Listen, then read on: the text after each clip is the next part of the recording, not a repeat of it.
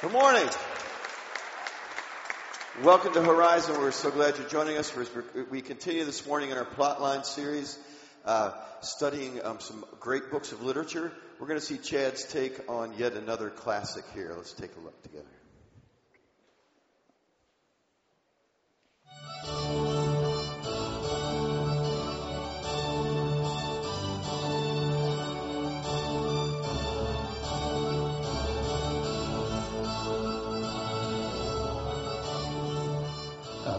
Chad, Chad uh, I hate to interrupt your movie watching, but we've got to shoot this week's video for the plotline series. We are, we are summarizing the plot to Robinson Crusoe. Well, I am not just movie watching.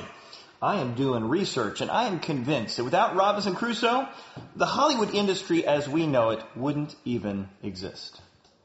Not sure I follow you. well, literally every Hollywood screenwriter owes their livelihood to this novel. It, like all their plot points come directly from Robinson Crusoe. It's literally been redone hundreds of times.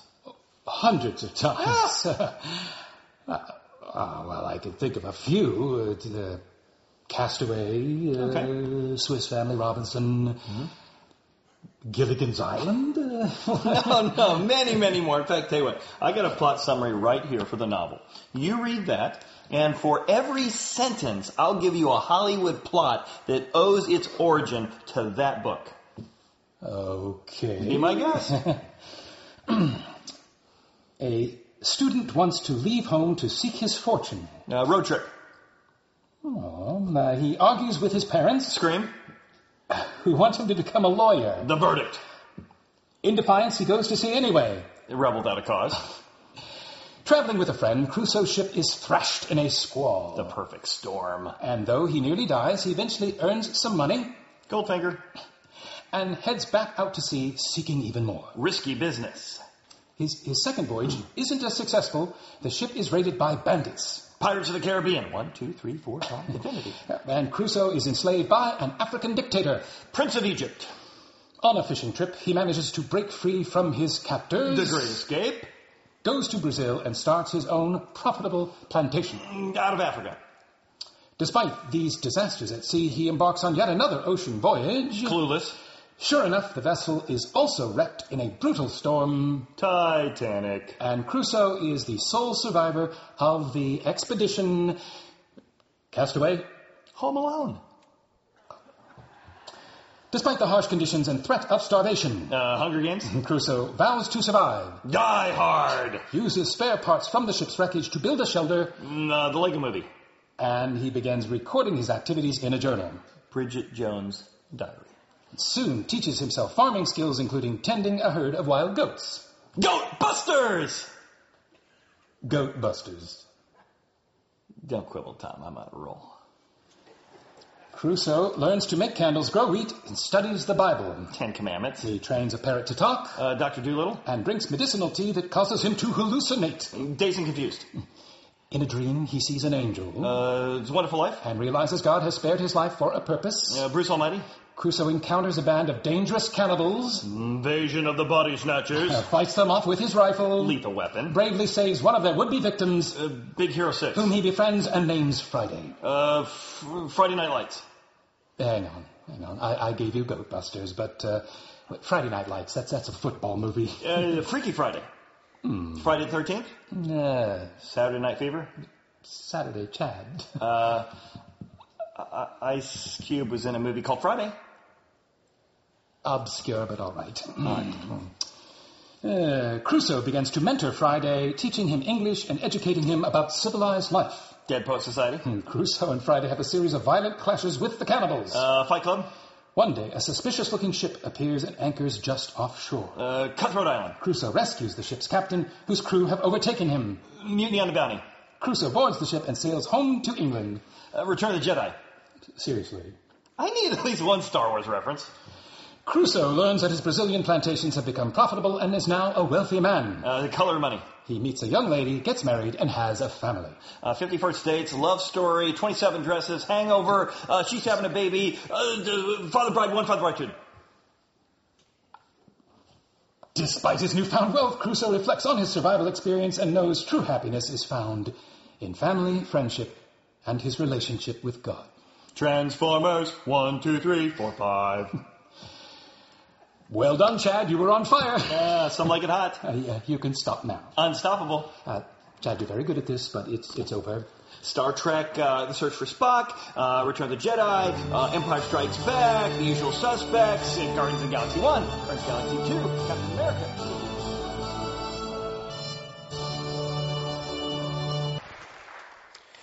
You know, the book Robinson Crusoe is the story of a young man who is desperate. He's desperate to set sail and live a life of adventure.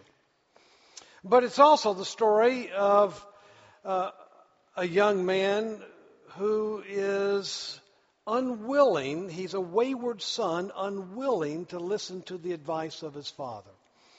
You know, there's not much a dad wouldn't do for his son. But, but how far will a dad go? Are there limits to a dad's love? I remember when my daughter Laura was about four or five years old, I took her to McDonald's and I told her to stand beside me as we waited in line. When it came our time to order, I looked her way to see what she wanted to order, but she wasn't there. I looked around, I couldn't find her.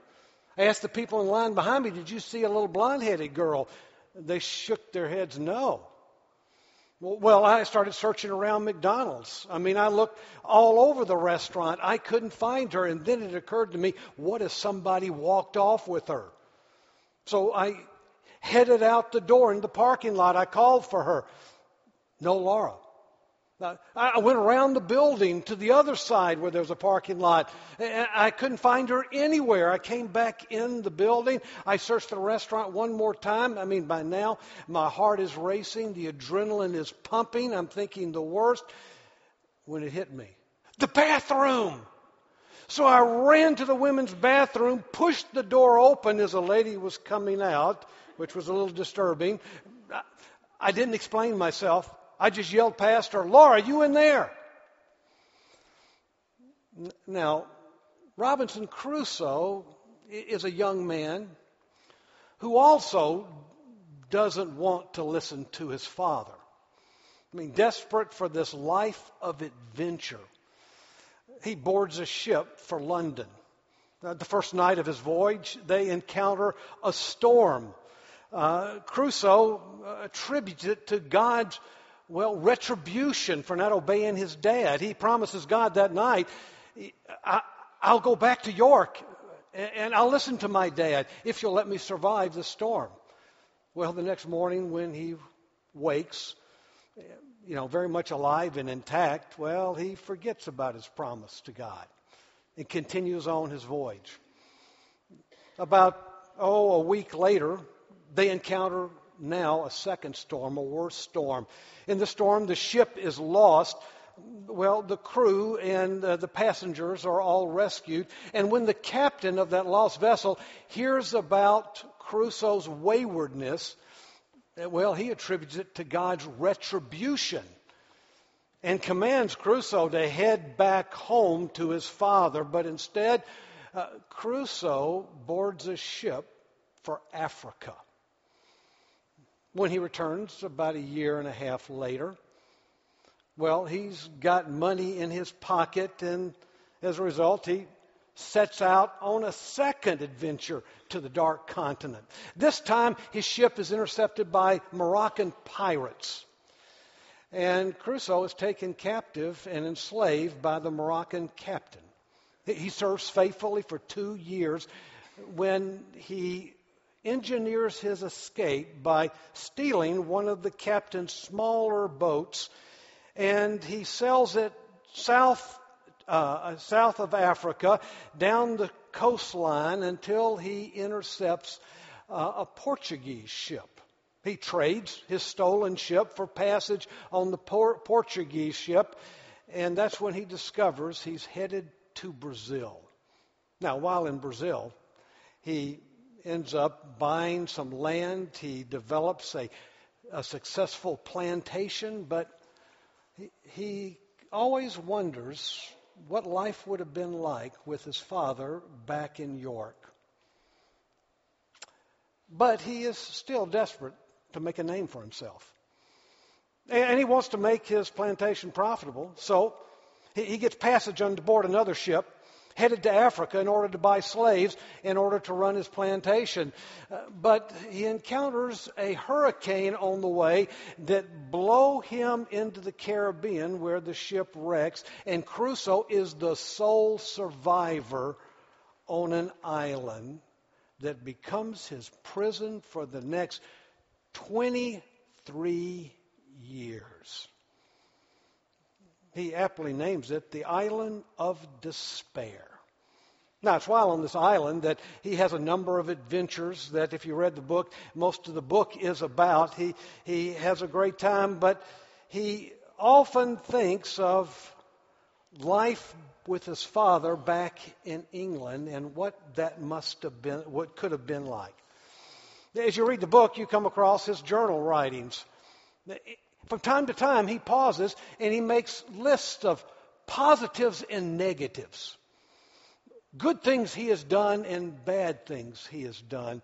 Uh, like a bookkeeper keeping a ledger of credits and debits, as if in some way to justify his behavior before a accounting, divine bookkeeper God.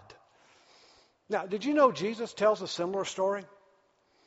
It's a story about a young man who is not marooned on an island of, of uh, despair, but finds himself in a pigsty of despondency. But in Jesus' story, he paints a much different picture of what God must be like.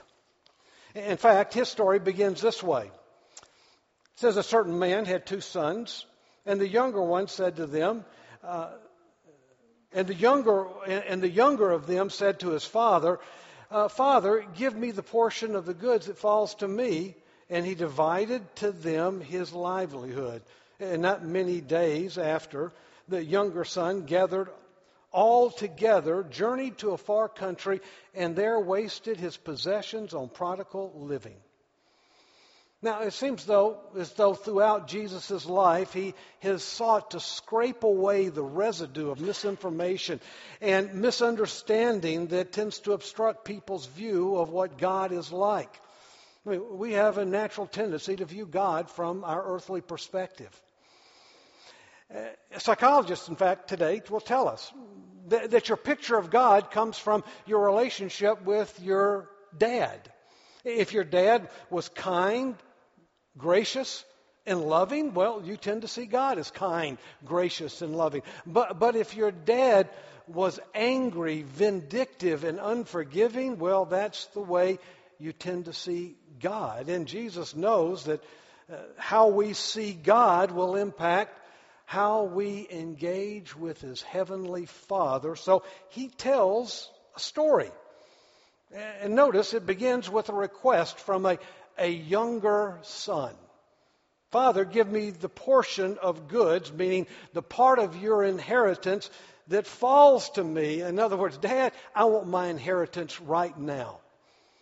Now, the subject of inheritance is, can, can be a, a touchy subject in a family. In fact, as we read this, we're kind of appalled at the insensitivity, no, the greed of this young man. I mean, you'd think his request would feel like a dagger in his father's heart. It's equivalent to say, hey, Dad, would you hurry up and die so I can get what's coming to me? I mean, how would your dad respond to a request like that? What would he do? What would he say? Dr. Kenneth Bailey, professor of Near Eastern School of Theology in Beirut, Lebanon, tells a story of a Syrian fa- uh, farmer whose eldest son approached him one day and asked for his portion of the inheritance. Bailey said, the dad slapped the son across the face. He drove him from the house and wouldn't let him back for five long years.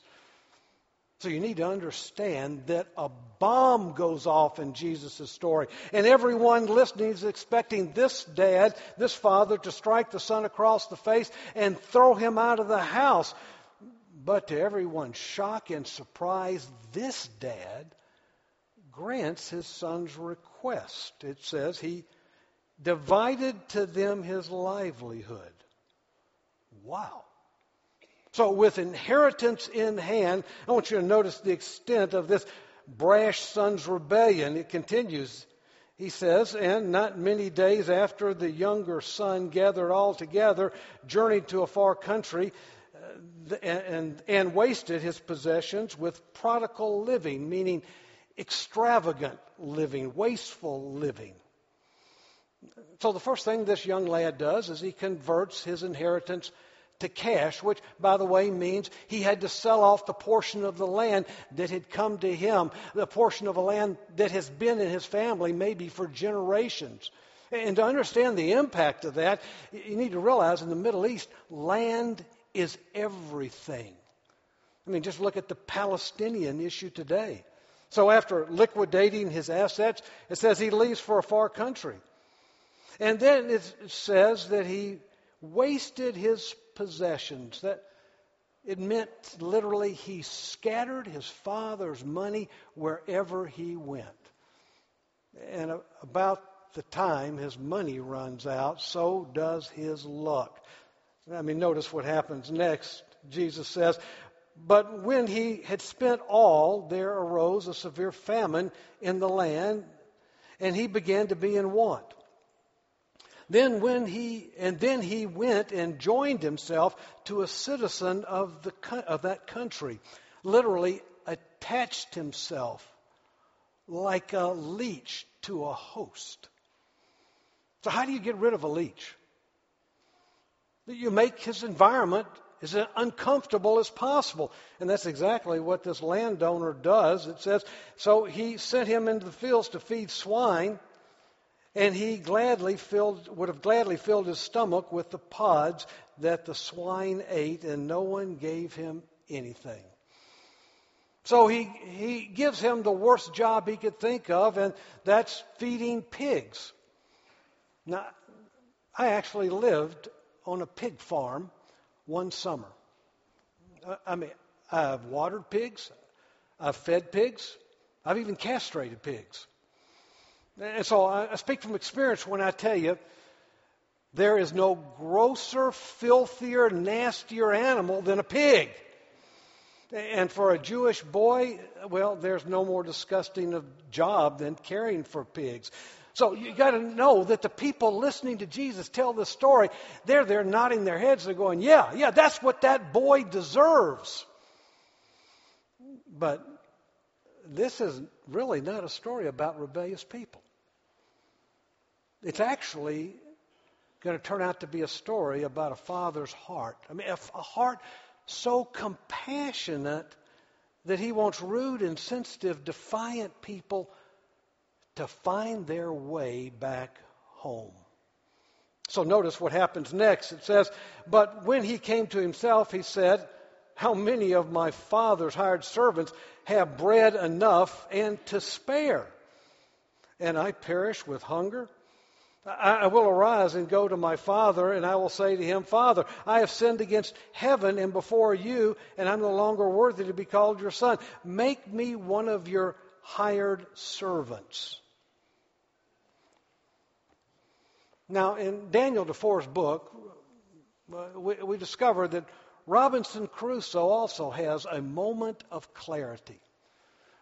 When he come after a shipwreck, when he comes to grips with where he is and what landed him there, he ends up having some pretty interesting and wise insights. I want to read to you one of his insights. He says, I have since observed how incongruous and irrational the common temper of mankind is, especially of youth. We're not ashamed to sin, and yet we are ashamed to repent. Not ashamed of the actions for which they ought to justly be esteemed as fools, but are ashamed of returning, which only can make them be esteemed as wise men. It seems sometimes pride gets in the way of admitting that we were wrong, Uh, we, we made a mistake. In fact, in Jesus' story, the young man, he comes to a moment of clarity, but instead of admitting that he's wrong, he ends up developing a plan in attempts to try to work his way back into his father's good graces. I mean, do you remember what he said? Go on and highlight it. Oh, well, I'll just read it here.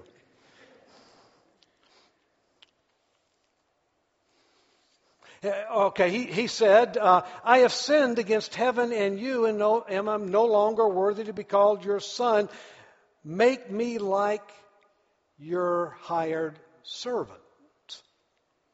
Now, now, to really understand what's going on here with this request, you need to know that there are really three classes of slaves in, in Middle Eastern culture in the first century at this time.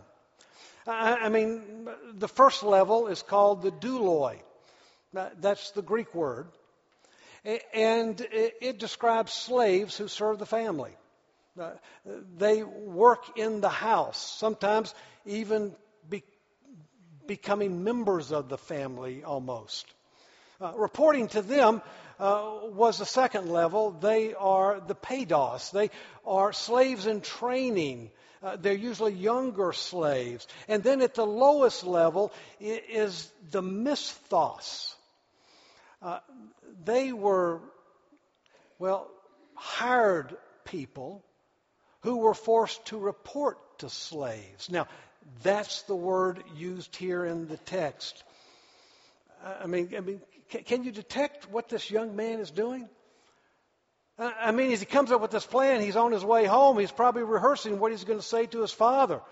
He says, Father, I've sinned against heaven and, and in your sight. I'm not worthy to be called your son. Make me a douloi.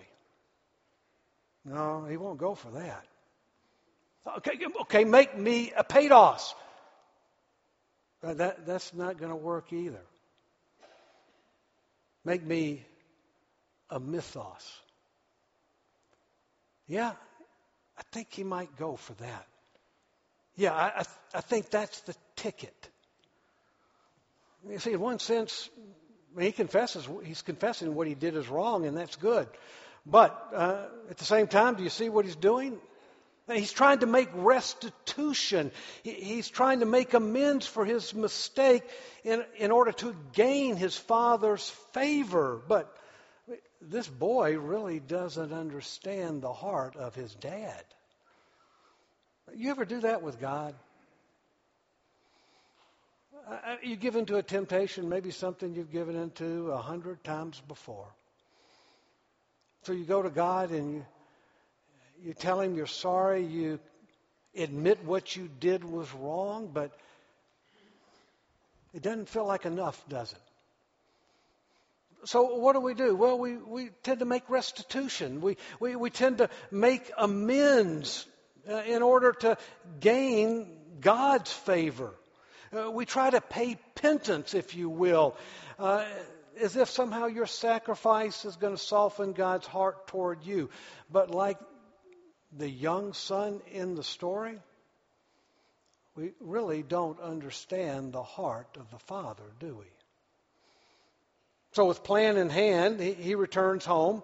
Uh, and notice what happens. And he arose and came to his father. And when he was still a great way off, his father saw him and had compassion and ran and fell on his neck and kissed him. And the son said to him, Father, I have sinned against heaven and in your sight. I'm no longer worthy to be called your son. But the father said to the servant, Bring out the royal robes, put them on him and put a ring on his hand and sandals on his feet and bring that fatted calf here. Kill it and let's eat and be merry. Now, the father's response shocks everyone who's listening. He doesn't disown his son. That would have been expected. He doesn't shut him out of his heart. That, that would have been acceptable. Um, he's not only willing to win, to welcome him back into the family, but did you notice?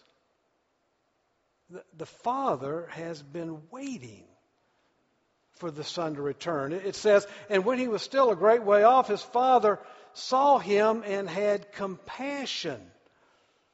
I mean, it must have been like a dream for that dad uh, every day looking out the window to see if his son has returned. And then this day, could it be? I mean, he has his gait, he has his posture. It is, it's my son. And he says he felt compassion. Now, that word is the key to this whole story, I think. You see, when I realized Laura was lost, she was missing. I mean, I searched McDonald's from top to bottom. I mean, I was worried. I started thinking the worst. I mean, is she okay? I mean, did she wander off? Did someone take her?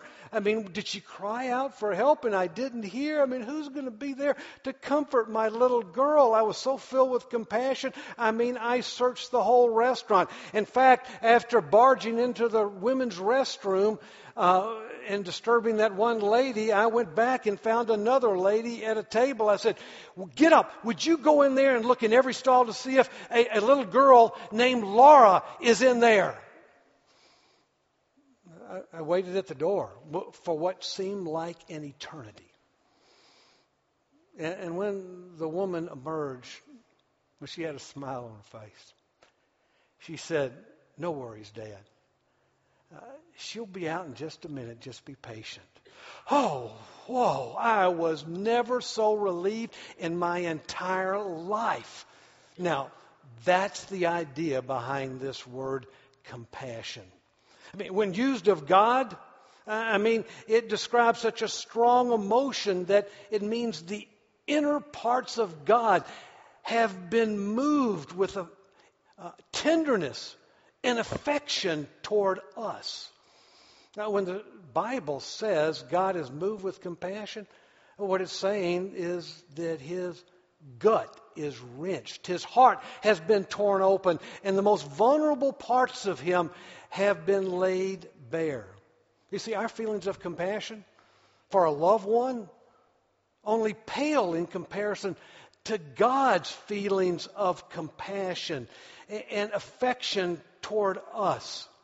Uh, I mean, this story tells us of a father's love, but it's actually a picture of God's passion. His tender affection toward you. And by the way, did you notice when the son was too far away to be able to voice his com- concern or his plan to his father? The, the compassion of the father was already evident. The father takes off in a dead run in order to in- intercept this son. Now, what you need to know is that men in the Middle East don't run. In fact, the slower you walk, the greater it's considered that you are. Did you know that? I remember watching television when the Emir of Kuwait uh, was reinstated after Desert Storm. It took him 15 minutes to walk off the plane and travel just 10 yards to a microphone in order to address his people. Now, why? Because he was a great man. I mean, the whole time I'm watching, I'm an American, I'm thinking, would you hurry up? Come on. Who do you think you are? Now, this dad, he ignores all social conviction, convention. I mean, he disregards the fact that his son smells like pig's urine. And he showers this boy with hugs and kisses over and over and over again. And you, you need to know that this love of the heaven of this dad is beyond anything anyone listening to the story uh, could even imagine. And, and his actions, his actions were not based upon the son's confession. I mean, he acts out of a deep, abiding love emanating from his heart. And I think it's that very action that is paradigm shifting in the mind of that young son. Fact, you, you can see the evidence in his confession. Look at it closely. He says, Father, I've sinned against heaven and in your sight. I'm no longer worthy to be called your son. He stops short. Did you notice? He doesn't ask, Can I be a hired servant? Why? I think for the first time he understands he can't earn his father's love. You see, your heavenly father loves you as you are, not as you ought to be, because none of us in this room are as we ought to be. God doesn't love you because of your good behavior. He doesn't love you because, well, you promised to live a better life. He loves you as you are. And did you notice how boundless this father's love is? I mean, he showers the boy with kisses and gifts. I mean, look, look at that. The robe, a, it signifies birthright. The ring, well, it's a sign of authority. The sandals, there are, they are a symbol of sonship. And of course, the fatted calf is a sign of celebration. I mean, robe, rings, Reeboks, and ribeyes. All practical proofs of this father's extravagant, abounding love for his son. But, but the story doesn't end there. Remember, there's an older brother. And where the younger brother really sheds light on a, a father's love, the older brother sheds light on his patience. Look what it says. Now the older brother was in the field, and as he came and drew near to the house, he heard music and dancing. So he called for one of his servants and asked these, what these things meant. And he said, Your brother has come, and because he has received him safely and sound. Your father has killed the fatted calf. But he, the older brother, was angry and would not go in. Therefore, the father came out and pled with him. Now, the older brother has been in the field. Remember, he is the responsible, industrious brother. He's been running the family farm, lo, these many years.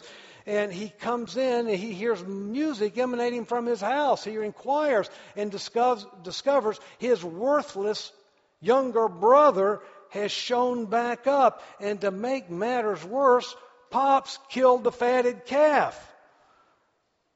So he's angry and he refuses to go in.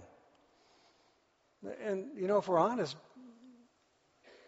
we kind of agree with the older brother, don't we? I mean, guilty people shouldn't get off scot free. Uh, let alone be rewarded for their rebellion. But, but the problem is, the older brother doesn't understand the father's heart either. You see, when the Bible says that God is gracious toward us, it, it doesn't mean God doesn't discipline us when we go astray. Now, we, we have a way of thinking that life is found in the pursuit of pleasure and possessions and power, so we end up missing what God has for us. But by the way, that, that's why God has to disrupt our lives from time to time to cause us to loosen our grip on the things we think bring life but don't. You see, if our happiness in life is tied to things we can lose, then we're all vulnerable. So in the story, there, you need to know there was grace. There, there was grace working in the son's poverty. There was grace working in the stench of that pig pen. There was grace bringing this younger brother to his senses, opening his eyes to the love of the Father, and you'll discover there is also grace working in the older brother as well. Notice how he addresses his father. Lo, these many years I have been serving you, literally slaving for you. And I never transgressed your commandment at any time, and yet you never gave me even a young goat that I might be merry with my friends. Can you hear the voice of duty and obligation in his response? He goes on, but as soon as this son of yours came, who has devoured your livelihood with harlots, you killed the fatted calf for him. Uh, I mean, do you see it? The older brother is just like the younger brother. I mean, both think they can uh, earn the father's love. Now, it's true that the older brother, he has been serving the father and he served faithfully, but remember, he did it out of duty and obligation. And, and when you do that, it just results in pride and judgmentalism and, and self righteousness, and that's why he's so angry. You see, neither brother understood they had the Father's love already. But what I want you to notice is the heart of this Father. Because it's really the heart of God. It says, And the Father said to him, Son, you're always with me, and all that I have is yours. It was right that we should make merry and be glad, for your brother was dead and is alive again, and was lost and is now found. You see, walking with God by faith means remembering that you are completely and totally adored by your Heavenly Father. In spite of your failures, your flaws, your skeletons in your closet, uh, God says, I love you as you are. But He loves you too much to leave you there. You see, God's not that impressed with our duty of service and obligation like the older brother, and he's not impressed at all by our resolutions to do better in the future like the younger brother. Uh, God, what he wants is to, us to understand his heart for us. And by the way, understanding his heart will be a lifeline to you in the midst of difficulty and failure like an infection in your knee that persists for five years that won't go away. Or loss of eyesight in an eye. So you can't read and study like you used to could. I mean, remembering that I am deeply loved by my Heavenly Father, it's like a breath of fresh air when faced with the reality of living life in a fallen world where bad things happen to good and bad people alike. So, in the story, there the father is. He stands open armed, patiently waiting, calling this younger brother home to a party. So, how will he respond? It doesn't say. It doesn't say. It's left for us to answer. So here's the question. When you think of your Heavenly Father, what do you think of? What comes into your mind? I mean, do you think of him as a divine accountant tracking debits and credits as you wait on the side for a positive outcome like Robinson Crusoe?